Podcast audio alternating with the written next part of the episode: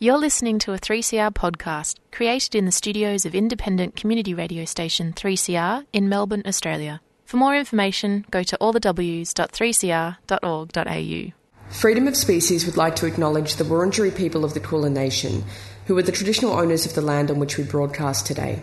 We pay our respect to the elders of all of the lands on which we meet across Australia. Apriremo quelle gabbie vili e criminali. Animal liberation, animal liberation, animal liberation. Whoa. Whoa. Freedom of Species brings animal advocacy to the airwaves from the three C R studios in Melbourne and via podcast. And thanks to Sally from the previous show, Out of the Pan. Catch Out of the Pan every Sunday at twelve p m. Um, always a great show. Today we're actually going to be playing a previously recorded um, talk by Dylan Fernando. Dylan is a friend of the show. He's been on a few times before and a fantastic um, animal activist and advocate. Uh, last year, the talk, this talk was recorded at the Liberated Futures twenty nineteen conference in Melbourne, organised by Collectively Free, Kulin Nation and the Institute for Critical Animal Studies, Oceania. And it really focuses around um, the growing sentiment in the U K that there for um, over climate over the climate crisis and the development of the Extinction Rebellion movement. Um, But Dylan sort of reflects on how the public conversation has largely ignored the environmental impacts of animal farming and the need for animals to be included in society's vision for climate justice. In this light, uh, Dylan and others, um, there, there was the development of Animal Rebellion, a sort of sister Um, organisation to to Extinction Rebellion. And Animal Rebellion was formed to highlight that we must end the animal emergency if we wish to end the climate emergency. And this is a really fantastic talk by Dylan, and I hope you enjoy it. Here it is. Hi, everyone. I would usually start by doing an acknowledgement of country, but um, Elle has already done a really great one, so I'm just going to kind of affirm that and echo that and really just kind of say that Um, I hope that the work we're doing here today is really going to be, you know, I, I really like that point on that it should be about not just acknowledgement but action as well, and that hopefully the communities we build here today and the conversations that we have can be used as a step towards um, towards dismantling, you know, the colonial state that Australia is still, you know, gripped in today. Um, so I am Dylan, uh, Lara, apologies, I actually just didn't reply to your email with my bio, so it's totally my fault, not yours. Um, so uh, a few of you, well, I think most of you here will know me. I've been in the Melbourne animal justice community for sort of the last four, four-ish years. Um, probably mainly might know me through Young Voices for Animals, but also helped to organise the Marsh Closed Law Slaughterhouses, Corey right there, and um, Monash Vegan Society. And I've uh, recently, over the last three months, I've uh, spent some time over in the U K uh, volunteering with an organisation called Animal Rebellion, um, coordinating their uh, media and messaging team. And um, so basically there's some really interesting stuff happening in the U K. Uh, a big kind of, uh, a lot of momentum behind the environmental movement, um, working towards a future where we are, where we're actually taking some meaningful action against the climate crisis. And Animal Rebellion was an attempt to kind of uh, bridge the gap between the animal justice and environmental movements and really kind of um, collaborate uh, and create some meaningful impact that will that will help animals uh, who are also, you know, major victims of the climate crisis. And so uh, in this presentation, I'm just sort of going to go through um, a little bit about... So I'm going to just, just sort of share the story of Animal Rebellion over the last few months um, and really give you a kind of insight into my experience of it and draw some learnings from it and kind of hopefully give you an idea of... Uh, like in this particular instance of trying to work together to create a better future, what, how like complex and messy, uh, and what that can actually look like. So just a, a, a big part of what we were trying to do at Animal Rebellion was spark public conversations um, about the need to end animal farming and fishing and transition to a plant-based food system. And so a big metric uh, that we were looking at was uh, the media coverage that we received. So there's just this little slide I want to share with you to kind of illustrate the kind of impact that we had. So over the three months, there were three hundred plus media appearances, um, a lot of it in like fairly conservative papers that tend to veer away from like proper coverage of animal justice um, actions and campaigns. Um, there was plenty of T V coverage, a lot of really kind of going deep into local and regional papers, really reaching those small towns that usually, um, you know, don't don't tend to get that kind of thing in their local papers. Um, and then some exposure in like international publications, HuffPost, LadBible, and that kind of thing. Over the three months, we brought together about a thousand activists, probably in total, kind of uniting them uh, behind uh, what we termed the October Rebellion. So it was a two-week um, on-the-ground campaign in London uh, directed towards the government. Um, and we really kind of just introduced some new ways of doing things, I think, to the wider animal justice community in the U K. So just going to now kind of start with actually telling you just the story of how this all happened. And I'm hoping that, I'm really hoping that I can leave some time at the end for question time. Um, so I'm going to try and sort of speed through it a bit without going too fast, and we'll see how we go. And pardon if this presentation is a bit messy. I'm like pretty burnt out, to be honest. So I've been pre- preparing this from like a, a pretty like burnt out place. But yeah, we'll see how we go. So just a bit of context. Um, we're in a climate emergency. Uh, we are facing the potential of social collapse within um, the next few decades, uh, and this is backed up by climate scientists across the world. Um, I think this is fairly, I'm going to assume that this is fairly well accepted here um, from people within this room, and I'm just going to sort of move on and just sort of, that's just a scene setting thing, really, really. Um, so what happened earlier this year, uh, we saw the rise of this group, Extinction Rebellion, and there's they definitely kind of uh, rocked the boat a little bit, and there's lots of conversations happen about Extinction Rebellion, positive, negative, um, all over the spectrum.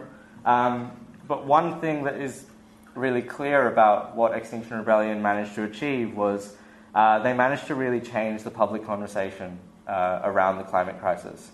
And all of a sudden you saw a culture shift in the U K where people were really acknowledging that this is an issue.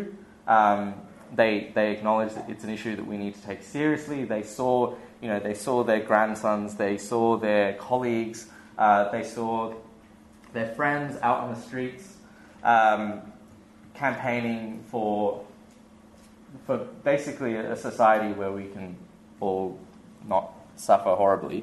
Um, so we, Extinction Rebellion, had thousands of people out in the streets uh, campaigning uh, with using non-violent civil disobedience, um, kind of largely, for, for the most part, shutting down central London.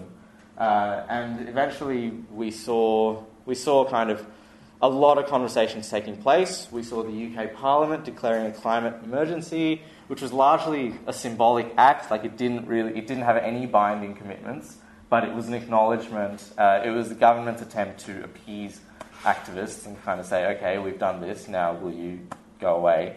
Um, activists obviously decided not to go away, that's not enough, uh, which led to the development of, so basically the big uprising was in April, uh, achieved massive change in culture in the U K. Um, but still no action, not definitely not near enough action. So the idea is, all right, uh, they were going to come back in October and do another rebellion. And so uh, people in the animal justice and environmental communities saw an opportunity here, that there was significant common ground. Uh, we all want uh, you know, a safer, cleaner world. Uh, and we also recognise that animals are major, you know, are victims of the climate crisis and suffer massively. Uh, and Extinction Rebellion were not necessarily bringing animals into the narrative, and they weren't talking about the massive impact that animal farming and fishing have uh, on the climate crisis. And so there was an opportunity, uh, and a meeting took place uh, between Extinction Rebellion and eighteen animal rights, uh, animal justice organisations, and uh, eventually phone calls were made, people were recruited to volunteer full-time, um, one hundred thousand pounds in funding came in, um, there was uh, office space secured, and um, activist housing sorted out, and eventually Animal Rebellion was born. So I'm going to try to distill sort of the, the essence of Animal Rebellion in this one slide here.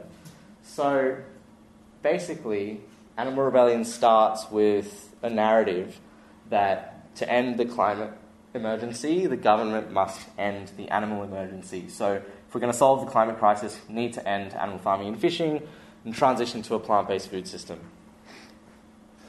It operates on... So it's not an explicitly anti-speciesist message, um, but the idea is that it, it paves the way where we can... You know, if, if we end animal farming and fishing and we kind of take animals off people's plates, it would pave the way for conditions where it's a lot easier to talk about speciesism because it's not so embedded in our everyday lives. So... Um, So that, that rationale comes from our first value, which is anti-speciesism. Um, other key values are non-violence and this idea of actually understanding how power and, power and privilege work and breaking down those hierarchies of power, distributing power more equitably across society. Um, it has an organising structure that is built, sort of attempted to build... Uh, attempted to be, from the ground up, geared towards autonomy and decentralisation. Um, it has three demands, which it shares with Extinction Rebellion. So, uh, number one, tell the truth. Government must declare a climate emergency. Number two, act now. Uh, get us to net zero carbon emissions by twenty twenty-five. Uh, and number three, beyond politics, which basically calls for a citizens' assembly Uh, as opposed to regular politicians, um, to oversee the transition to a zero-carbon economy. So that would involve everyday citizens being um, being called upon, uh, randomly selected uh, from society, and then working with experts to understand what are the best policies that will get us to a zero-carbon economy. Um, And then the strategy that Animal Rebellion uses is derived from something called momentum-driven organising. Um, and so what this essentially involves is you create disruptive situations using non-violence. You create, you disrupt the status quo. Um, you create a polarising situation where people are forced to confront an issue and take a side. And then you, through that, you spark massive public public uh, public conversations by essentially telling a really compelling story. As you spark more conversations, you then lead to a situation where your support naturally grows because all of a sudden, loads of these people who haven't actually been thinking about your issue all of a sudden think about it and they're like, yeah, you know, you're right, um, I support you now. And then you kind of absorb that support, you add people to your movement, you build power, and then you rinse and repeat. You, you escalate, you disrupt even bigger, generating hopefully even bigger public conversations, which leads to more support. Then you absorb that support, rinse and repeat.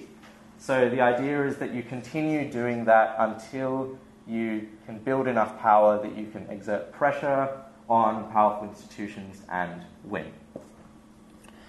Okay. So, Animal Rebellion announced itself at the official Animal Rights March, uh, which took place in the middle of August. Um, it announced that it would be engaging in a two-week uh, rebellion in solidarity with Extinction Rebellion, uh, and that it would be targeting, uh, first up, Smithfield Market, uh, which is really a symbol of the U K animal farming industry, because it's the biggest uh, it's the biggest meat market in the U K. It's a wholesale market that supplies all of London's restaurants, um, and it's very iconic. Uh, it's a very iconic figure in London. So the plan was to occupy uh, Smithfield Market on day one of the rebellion. That was announced through an exclusive in The Guardian, um, as well as a banner drop at Smithfield, uh, which took place concurrently with the march. Uh, we did non-violent direct action training at the march, um, which was one of many trainings that we did throughout the three months. Uh, and so, yeah, that generated sort of a lot of hype for Animal Rebellion and kind of really got the ball rolling. About a few days later, um, I, I sort of want to stress here that this this was mashed together very quickly. So that meeting I talked about earlier happened in late June, and so this this took place in mid-August. So it was about a six-weekish turnaround. Um, so this is really being mashed together on the fly. To give context, Extinction Rebellion had a solid twelve months of sending people across the country doing trainings before they pretty much did anything. So um, that kind of gives you an idea of the express pace at which this is all working. A few days later, the world became aware that the Amazon rainforest was, was burning. Uh, and it slowly came out that it was burning due to the animal farming industry.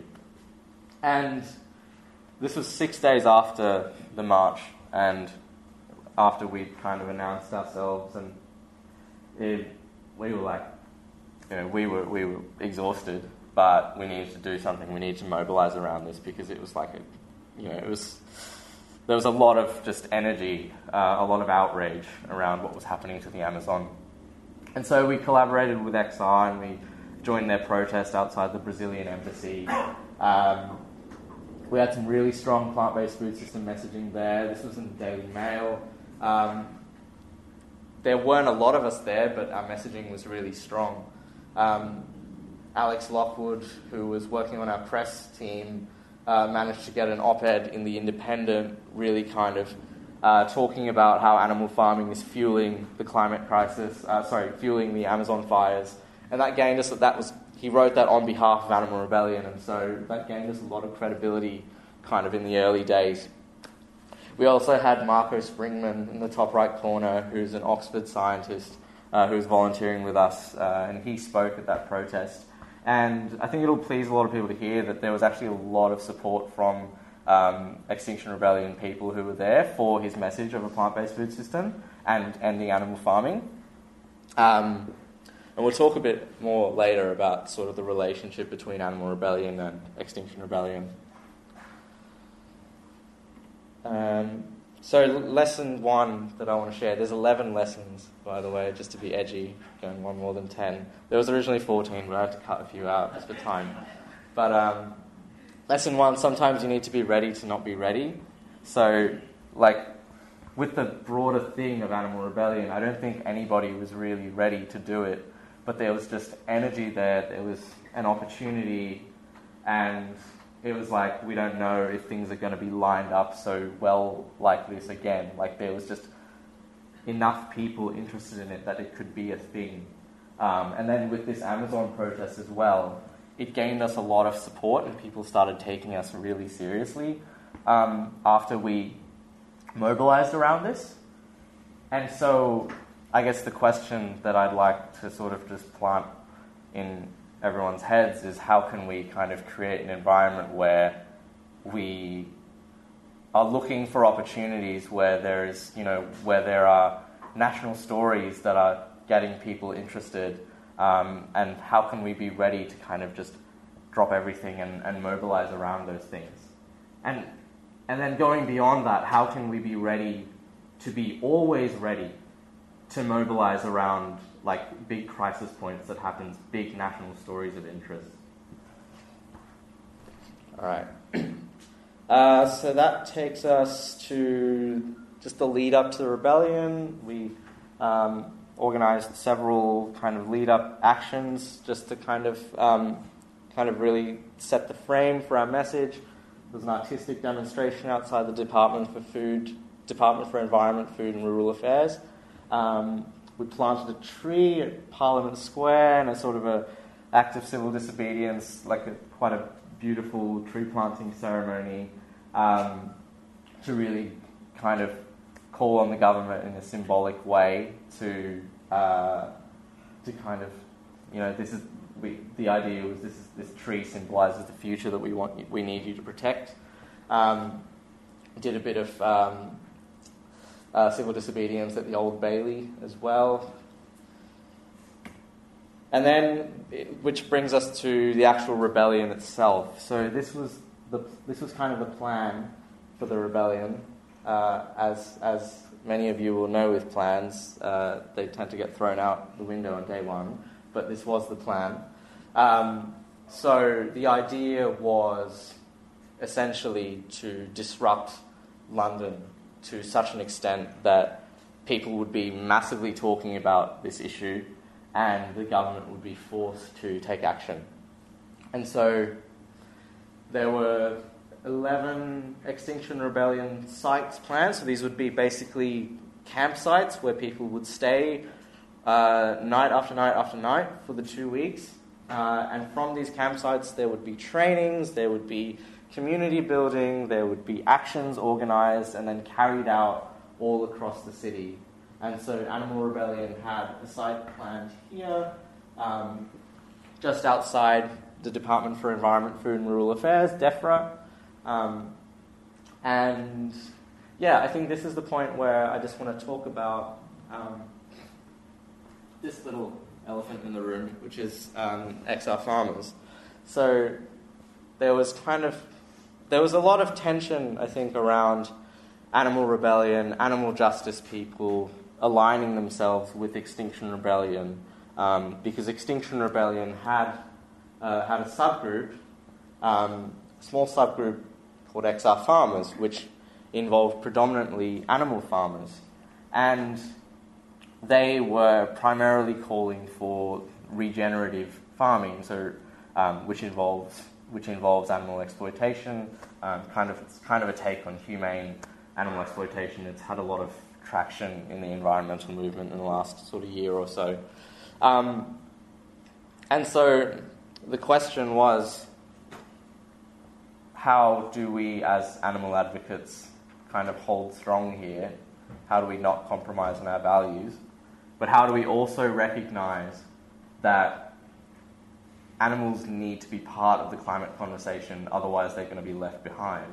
Because the reality is that a lot of environmentalists don't have, uh, don't relate to animal justice and don't promote animal justice. And this was a huge opportunity for us to get in on that conversation um, and really kind of influence it. So the agreement that we came to with Extinction Rebellion and X R Farmers is that we would emphasise our common ground and leave the tensions to be sorted out for later, when the when you know when we come to those bridges um, that need to be crossed. And it was interesting how this played out. Uh, Extinction Rebellion had previously promoted regenerative farming, and they they uh, decided that they, they they promised us that they would no longer promote that, um, so they would remain neutral on the issue of whether animals should be included in our food system, which is still not the ideal thing, but um, that's kind of the territory that they needed to occupy if they would, because their their whole strategy is trying to trying to unite people from lots and lots of different groups, and farmers um, are a big group, a big group that people really care about in the U K. Um, in turn, X R Farmers promised that they would not. They they originally planned to bring um, animal flesh to be served at the rebellion, and they. Uh, promised us that they would only bring fruit and vegetables. Um, so obviously there was still tension between the two groups, but that was kind of the agreement that was that was arrived at at that point, which I think brings me to my second lesson, which is that building coalitions is messy and not always comfortable. And that brings us to day one of the rebellion, and I'm just going to... Sh- so this... Um, we gathered... Had around five hundred people gathered at Russell Square in London, and um, we tr- did a massive non-violent direct action training before heading out, and then um, marched to Smithfield for our day one. And I want to just share a video with you uh, to give you kind of a little glimpse into the vibes from that day.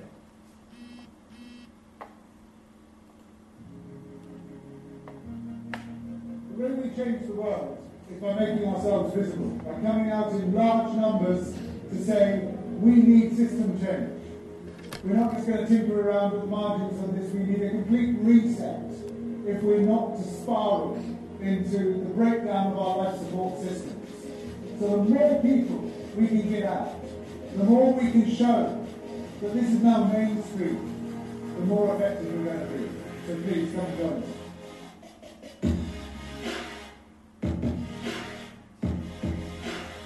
So Smithfield was a, a really kind of special day. Um, so essentially the outline of this action, the, the narrative, the story behind this action was that we arrived at Smithfield, we occupied this archway, which is a really iconic part of Smithfield, Grand Avenue, um, and we set up, we shared a vision, we set up a plant-based market of twenty twenty-five. Uh, to symbolise what Smithfield could be in a future plant-based food system. So we made a really conscious decision that we did not... So the media has this narrative. The media has this narrative of vegan activists versus hard-working, everyday labourers. And we did not want to play into that. We wanted to really, really, really emphasise we were trying something different. And so it was almost an invitation for Smithfield to be better. Um, so that was kind of the story at the heart of it. Because Smithfield, remember, Smithfield is a hub of, of like animal farming in, in the U K. And so it was a really special day, and I think the story really filtered out to, to create a really beautiful kind of event. Um, you know, there was singing, there were talks, um, there was uh, there were trainings, there were, people were trained to uh, participate in people's assemblies. Uh, so people's assemblies are essentially a way to get large crowds, uh, large groups of people involved in democratic decision-making to decide how, how like, events are actually going to play out. And that that uh, ended up being really, really valuable throughout the rebellion, and we'll talk about those more a bit later as well. So there were really positive vibes, but we, I think we never really lost sight of the the darkness of the place that we were at. That was always really clear to us. So we came while Smithfield was not running during the day. It's a night market. Um, so then as the workers started arriving, as the atmosphere kind of dimmed down a bit, um, we introduced more space for people to, you know, to grieve and really acknowledge the darkness of the place that we were at. Um, You're talking about thousands and thousands and thousands of bodies in this market. To give you context of how big this place actually is, it's about the size of roughly the Melbourne Exhibition Centre, I think. So in the night, we held a candlelit vigil where we marched around the market. Um, and, you know, we sang as we did that, and obviously a lot of tears were shed. And you could see the workers watching us um throughout the night. Uh, and I think the really interesting thing here is that we, you know, we really, I think we effectively really disrupted the ideology of Smithfield and what it, what, like the, the idea of what that, we disrupted the idea that Smithfield must always be a place of death. And we really tried to introduce something different. Um, but then we also effectively economically disrupted it because most of Smithfield's customers did not come that day. It's usually a bustling, bustling night market, but because of our presence, even just because we were in a small part of it, we, um, even though we were in a small part of it, it was a ghost town. And this, we really, looking back, we really saw Smithfield as a framing action which set the tone for the rest of the rebellion. Um, and this is an, this article really kind of serves a, as a great example of that. So this is in The Times, which is in like a Middle England paper, so it's not a progressive paper at all. Um, but they talked, they interviewed workers at Smithfield, and they came out and said that they they actually came out kind of in support of us. Um, so there was one, let me get it up. my phone is not too slow. Um, so there was... No, I've lost it. Anyway, there was one worker who's like thirty-eight years old. He, his father had worked at Smithfield. His grandfather had worked at Smithfield. And he basically said, um, you know, I'm not vegan, but I, I agree with their message. I agree that my children need a safer future. Um, and another, another, there's a couple of others who testified uh, similarly as well. So that was that was really interesting, really, really interesting to see. So lesson three is the most powerful actions have a story at their heart.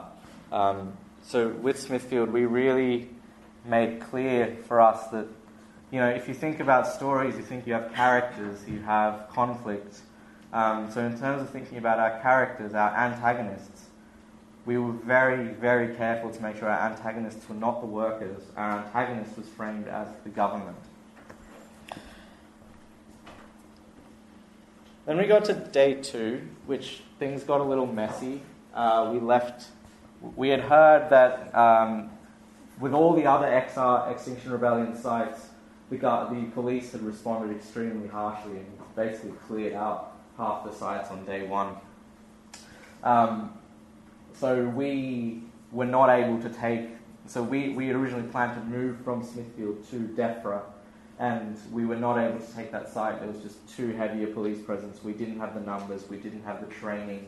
Um, and so we ended up consolidating with another X R site, which happened to also be right next to another DEFRA office, conveniently enough. And we had... Um, people were milling about. There was a lot of confusion for several hours. People didn't really know what was happening. Morale was really low. And so what we did then was we held a People's Assembly. So people's assemblies are large, large group meetings where there's a very specific process that you follow to make sure that everyone's voice is heard.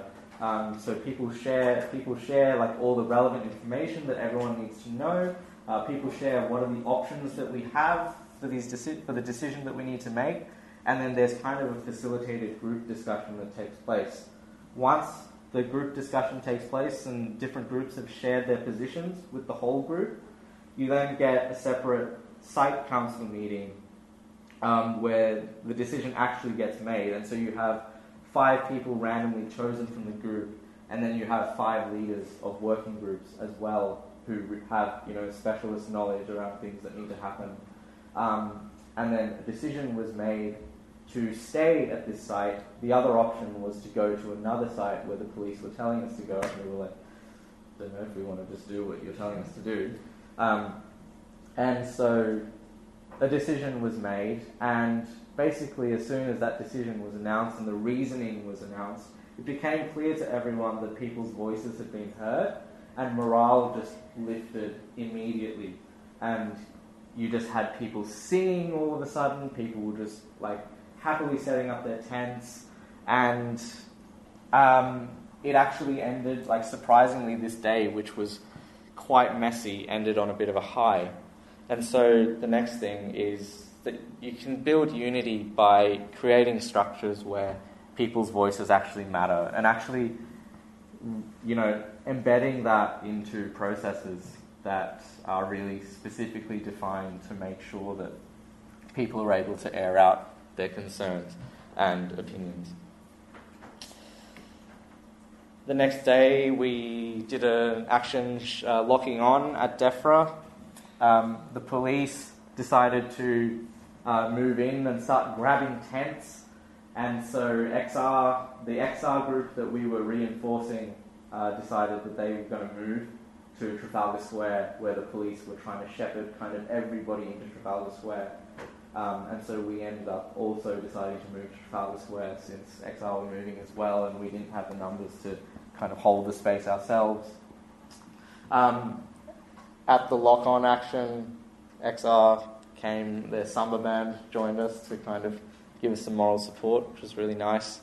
Um, but yeah, this, this day kind of ended with us all being moved to Trafalgar Square, which was kind of, it was kind of like the X R stronghold, um, where the police, the police had clearly devised a tactic to get to like close down all the sites, get everyone in one place so that then they can really easily move them out of there. So the police had, had seen X R's April strategy, and they were like, they, they clearly understood, they'd clearly taken some time to figure out what X R were actually trying to achieve, what the strategy was.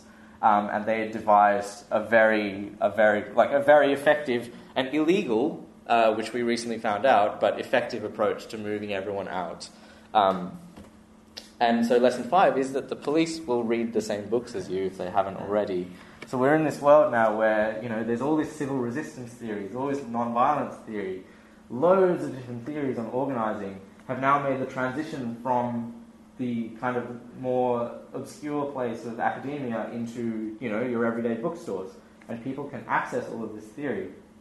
And so that brings us into an interesting world where how can we effectively use this theory while the police also have, and, and general authorities and institutions also have access to all of this knowledge now, um, and they will access it when they once they realise what we're doing. I don't know if they're quite as clued in here in Australia, but um, they definitely are in the U K. Um, so that's just an interesting thing to think about. Uh, we did an action at uh, Carval Investors, targeted, which was uh, which was a subsidiary of one of the biggest. The, the single biggest uh, corporation that destroyed the Amazon rainforest, um, big animal farming corporation. Um, but what I actually want to talk about here is a night. So we had a big action uh, being planned at Billingsgate Fish Market on the Friday night, um, which was like a really late night action. And just before this action, I was asked to go for a walk. And I was with just a group of people, and on this walk, someone shared an idea that they had, that they really, uh, they, they they had this idea, and the idea was built off the back of you know, this thought that how can we reach people in a way that's really positive, in a way that's really fun, and in a way that builds a connection with them. And so they, we had this like really, really cool walk. We were all just riffing on this idea and kind of building it up uh, and kind of developing it. And it really felt like being children again. And it was just, it, it resulted in something really special, which we'll get into a little bit later. Uh, but I just want to say that like having room to be silly and playful was so important. Um, having the safety to be accepted as yourself and be and bring that playfulness and silliness was so important in how this rebellion was shaped, um, which leads to my next thing, which is safety leads to playfulness, leads to magic. But uh, before we can get into any of that, let's talk about Billingsgate. Billingsgate is the U K's largest inland coastal fish market. Um, it Is it would be responsible for housing billions and billions and billions of marine animal bodies throughout uh, each year. Uh, and so we had planned to orchestrate an action there, kind of occupying uh, the entrance of Billingsgate. Um, and it following in similar footsteps to Smithfield, really, kind of trying to open space for dialogue, et cetera.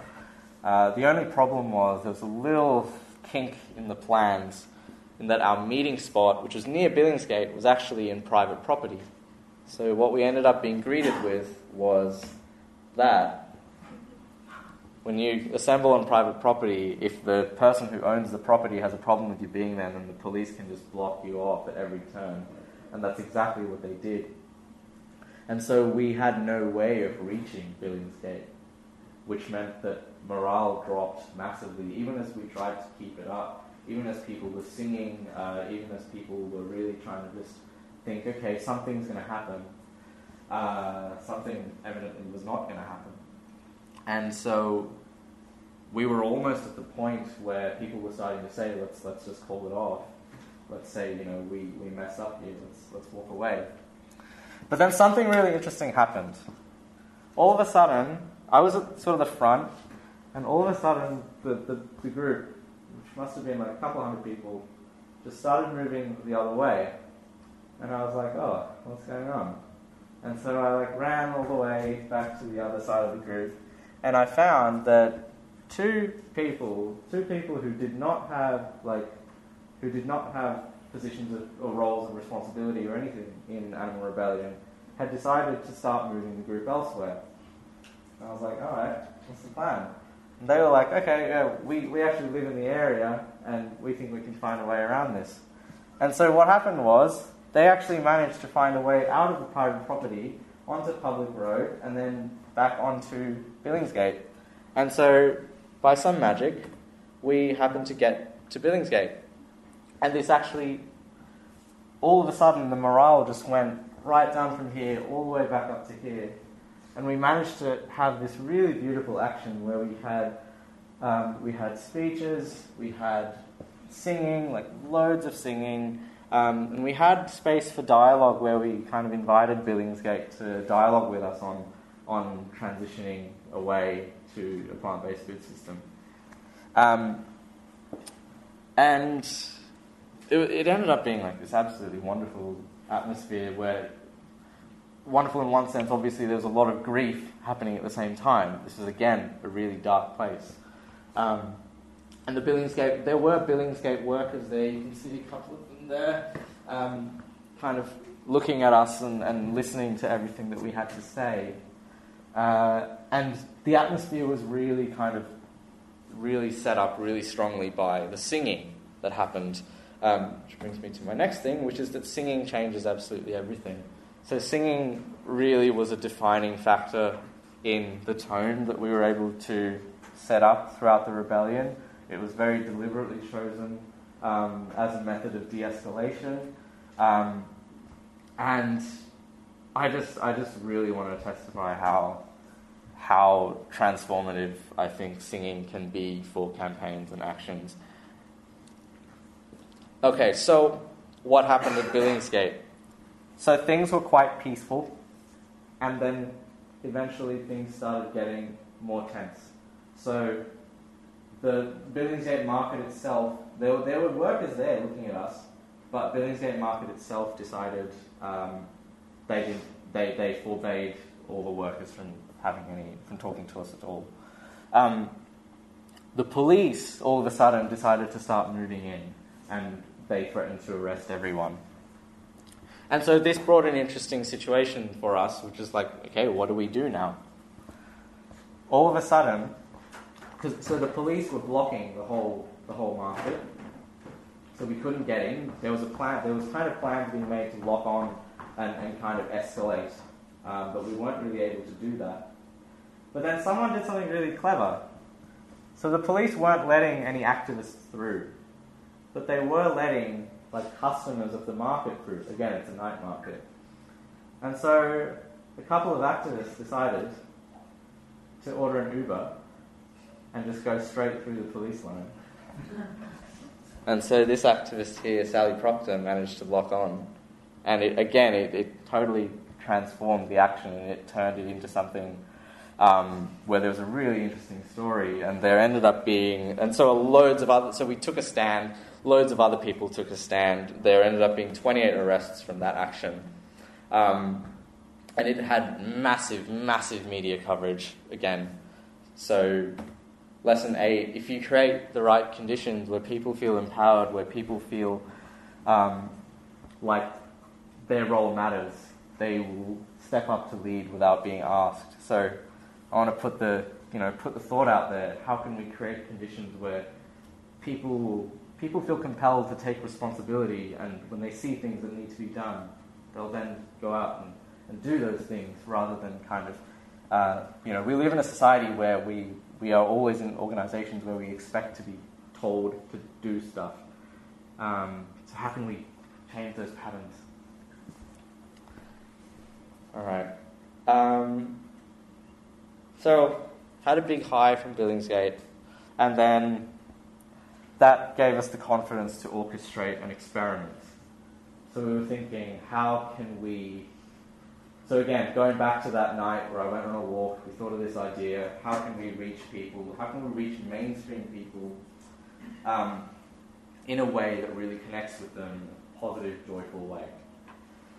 Extinction Rebellion have this standard tactic, it's called the swarm. So they'll have a bunch of people, uh, they'll go onto a road, onto an intersection for five to seven minutes, um, so it's very low likelihood of arrest, um, and they'll they'll take that intersection, they'll disrupt it, um, they'll have their signs, they'll get the message out there, and then they'll go away. Swarms are effective for training activists uh, in civil disobedience. Um, they're not super great for getting the message out there because they tend to piss off drivers. So we were thinking, all right, how can we how can we do our own version of the swarm? How can we do this? How can we create a really easy action, um, but make it fun? And so we decided to have an experiment. Uh, it was meant to be very small, but it ended up turning very big and having quite an absurd police response. So this is the part where the presentation gets weird. Uh, and I have no idea how this is going to land.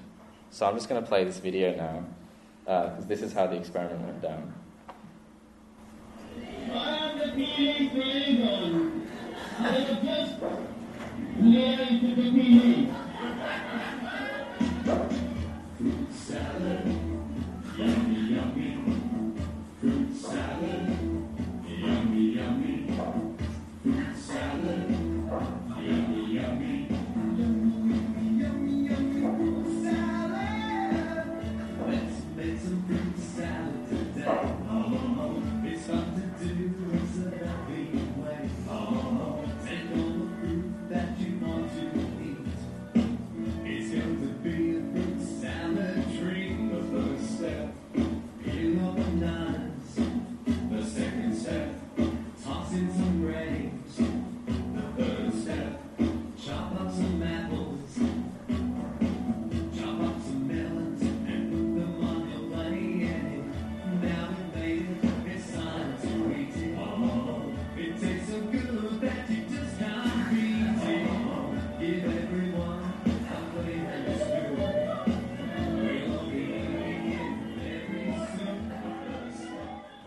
That was, that was the end anyway. Um, so, yeah, that was a thing. Um, so basically we had this idea of doing this veggie dance party on an intersection at Oxford Circus. And what ended up happening was, as soon as we got there, we were greeted by seven police vans. And they they asked our police liaison, who was dressed as a P, to tell everyone that they were going to be arrested if they didn't leave. And then as he got on the microphone to tell everyone that, they arrested him, which was very confusing. And so then we were like, okay. And they didn't let us on the road, obviously. And so we crossed the road. And then they started telling us, um, if you don't leave, we'll arrest you. But then they'd already surrounded us, and they weren't letting anybody leave. Uh, and so that was all, again, very confusing. But what this basically ended up creating was... this led to kind of a chain of events. So this video went viral of this guy dressed as a broccoli being arrested. Uh, Reuters retweeted it, got two million views in like two days. Um, and then Piers Morgan, who is like one of the most infamous and well-known breakfast show hosts in the U K, retweeted the video with one word, Christ. Um, and eventually, uh, Mister Broccoli, as he later became known, was invited uh, on Good Morning Britain, which is one of the sort of the biggest breakfast show in the U K. And so that put us in a position where we were going, oh my God, what do we do? It was our dream to be on Piers Morgan, but not to have a guy dressed as a piece of broccoli on Piers Morgan. And they wouldn't take anyone else. We tried to give them, like, journalists and practical and scientists, and they were like, no, we want broccoli. We were like, all right. And so there's a thing with Piers Morgan. It's that you can't debate him. Um, because he shouts you down, he interrupts you, and he turns everything into personal attacks. And this was going to be especially true if he was going to be up against a piece of broccoli. And so we took a different strategy. We spent about, a bunch of us spent seven hours in a room trying to figure out how we're going to tackle this. Uh, and we decided we weren't going to treat this as an interview, we were going to treat it as an action. And we were going to try and call out Good Morning Britain and the media for how irresponsibly they've treated the climate crisis. Um, and essentially the message we wanted to send was, You should be interviewing scientists about this, not pieces of broccoli. And so we sent Mister Broccoli on Good Morning Britain, and he did not take the interview seriously at all. Um, whenever Piers, uh, when Piers asked him uh, what jo- what was his job, Mister Broccoli just responded with "I grow." Um, he kept addressing Piers Morgan as Piers Morgan. Uh, when he was being grilled uh, about his personal circumstances and whether he knew about the science, um, he kept just saying, "I'm Mister Humble Broccoli," and pulled out a, a phone from his jacket pocket, which was just a banana. Um, so basically, this the video of this interview just went absolutely viral, and Mister Broccoli ended up trending number one on Twitter. Um, We got a lot of backlash from the animal justice community uh, for the way we handled this. Um, people were saying, you know, you should have just gone on there and talked about methane, you should have talked about the land use, da da da. Um, we got a lot of backlash from Good Morning Britain viewers as well on Twitter. But then after about an hour, something interesting happened, and like the video reached a different audience, uh, a wider audience from social media. And this audience seemed to actually get what was happening. Um, and people found this hilarious. Like, Mister Broccoli became incredibly popular for those couple of days. Um, and you can see some of these messages here, like, um, Piers, have, ha- had you made a coherent, powerful, science-based argument, you could have made a real impact. And he's saying that to a guy called Mister Broccoli, who answers his banana phone. You know scientists exist, right? You could ask them these questions. So loads of people like that kind of just understanding that it, it made the media look ridiculous. Basically, we took Mister Broccoli out on the street a couple of times, and people loved him. Like, if you wanted to take a, a half an hour walk, it would take him like three hours because people would just constantly stop him and want to take selfies with him. So we essentially created a, basically a national icon. Um, two days later, we unmasked Mister Broccoli as Roland Everson, who's now a good friend of mine, uh, carpenter from Bristol, owns a small business. And he explained, you know, spelled out really clearly what was the reasoning for all of this. So Mister Broccoli is a tool to show how ridiculous the showcasing of this issue is. The media should be interviewing scientists rather than giving time to Broccoli. Um, so this was an exclusive in the Evening Standard because they were really trying to hunt, they were hunting down his identity. And so we kind of took advantage of that. Um, and that got spread really widely in the media as well. Uh, and, you know, Mister Broccoli, again, very popular. People spotting him on the tube. There were lookalikes. There was a Spanish talk show that did a skit where a guy was dressed as Mister Broccoli for some reason. Someone made this amazing painting of him. Uh, he was included in a potential Halloween costumes list on The Independent. Um, we did an action where we happened to pass by a Brexit march, a really, really big one, where the Mayor of London was there and Patrick Stewart was there. And Mister Broccoli was so famous that he was spotted there. He wasn't actually at the Brexit March. Brexit March. Want to want to make that clear. Sorry, anti-Brexit March. But Mister Broccoli was so famous at that point that the headline read that Patrick Stewart joined him. Rather. So yeah. Okay. So I guess with Mister Broccoli, did we land what we were going for? one hundred percent? Probably not. But did we connect with people in a really interesting way and get a plant-based food system message out there in a really interesting way? Um, I think so. And we tried something different, and I'm kind of I'm proud of that. Uh, that we, we took a massive risk in how we handled the Piers Morgan interview. And so lesson nine is to make progress, we need to learn. To learn, we need to take risks. And to take risks, we need trust. And I want to plant a thought out there, which is like, how can we create communities where we're really looking um, at how can we innovate and how can we try new things uh, and feel safe to experiment with our activism. As we came to the wrap-up of the rebellion, we all orchestrated a couple more actions on the left hand here um, at Newman's, slaughter, uh, Newman's Abattoir. On the right hand, at Red Tractor, which is like the humane certifying organisation in uh, the U K. And then we capped it off with a final veggie dance party, just a really kind of joyful celebration of everything we'd, kind of the communities we'd built and the messages we put out there during the rebellion. Um, so we marched throughout the streets um, loads of people dressed as fruit and veg, um, just really joyfully spreading this plant-based food system message. Uh, and we did this really interesting thing where someone spontaneously decided, spontaneously decided to do the dance party through a department store, and the shoppers actually loved that, and we were just handing out leaflets everywhere, and they were just they were just eating it up. And so that brings me to my next little bit, which is we can connect with more people by tapping into the wider spectrum of emotion. So, like, I think in animal justice activism, we tend to often uh, really dwell on the seriousness of the situation, which is definitely valid, definitely important. Um, but the other thing is, I think the world is really, really serious already, and sometimes people have enough of that. And so sometimes it's like overload. And we can connect with people by connecting to other emotions that aren't so serious, and we can tell stories that aren't so serious. And obviously, that is context-dependent, right? You wouldn't go to a slaughterhouse and have a veggie dance party.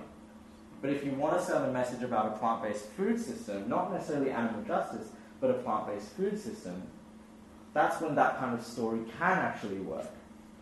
And you can talk about all the benefits and the joy that society can reap from such a transition. Uh, so what's happened since the rebellion? Um, the government made a half-assed attempt at organising a citizens' assembly, which again would have no binding uh, commitments uh, to take action, but it is some kind of, uh, it is something. The citizens are having a say. Uh, E U Parliament has declared a climate emergency. Uh, more specifically to Animal Rebellion, an interesting piece of news, uh, big coverage around Smithfield Market, Um, now offering uh, a plant-based burger. I'm not going to claim that we actually brought this about because uh, the truth is that the plant-based burger was already there, um, but nobody was, apparently nobody was buying it. Um, but now everybody knows about it because the Daily Mail kind of put the two pieces, put Animal Rebellion and the burger together, and we're like, yeah, so that's that. Um, And then, so we're at a stage now where... I'm just going to take that away for a sec. We're at a stage now where Animal Rebellion has done this big thing, spent three months kind of really mashed this thing together, and coming back together to reflect, we really came to realise, ultimately, this is the big lesson that we took away, is that being sustainable means doing kind of the foundational, really boring work, you know, setting up the processes so that you can have a self-managing organisation. We really didn't have enough processes around that. Um, incorporating practices to build a strong culture where people understand power and privilege, um, having structures in place uh, for equity um, and empowering marginalised groups, and um, you know, really kind of seemingly boring stuff like organising your data. The thing is, if you don't organise your data, you can't communicate with people. So I just want to stress the importance of that boring stuff. I want to drop food, not bombs. Hop trains, volunteer at every info shop. I want to give free therapy out in the park. Go to free school, jumps, chiropractic, rock, drop food, not bombs. When I was new to Melbourne, I found a Food Not Bombs flyer on the road, and I had like this fist with a carrot, and carrots are my favourite vegetable. Yeah, I think they were asking for help doing stuff, and I got in touch. We... I guess rescue food that would otherwise go to waste. I like the aspect of sharing food and um, not making anyone feel obligated to pay anything for it. We make a real point at Food Not Bombs of involving everyone who wants to be involved in whichever part they want to be involved in. For more information, go to f n b melb dot no blogs dot org. Food Not Bombs is a three C R supporter. Food Not Bombs. You're listening to Freedom of Species, eight fifty-five A M three C R Community Radio, and that was Dylan Fernando at the Liberated Futures twenty nineteen conference in Melbourne, organised by Collectively Free, Kulin Nation and the Institute for Critical Animal Studies, Oceania. A lot of great things to learn from Dylan there, reflecting on on the role of animal Rebellion U K um, during protests in twenty nineteen, uh, and some and some really important takeaways. That's all we have for this week. Make sure you stay tuned for Encyclopedia that's up next, and tune in for Freedom of Species next week. You've been listening to a three C R podcast produced in the studios of independent community radio station three C R in Melbourne, Australia. For more information, go to all the w s dot three c r dot org dot a u.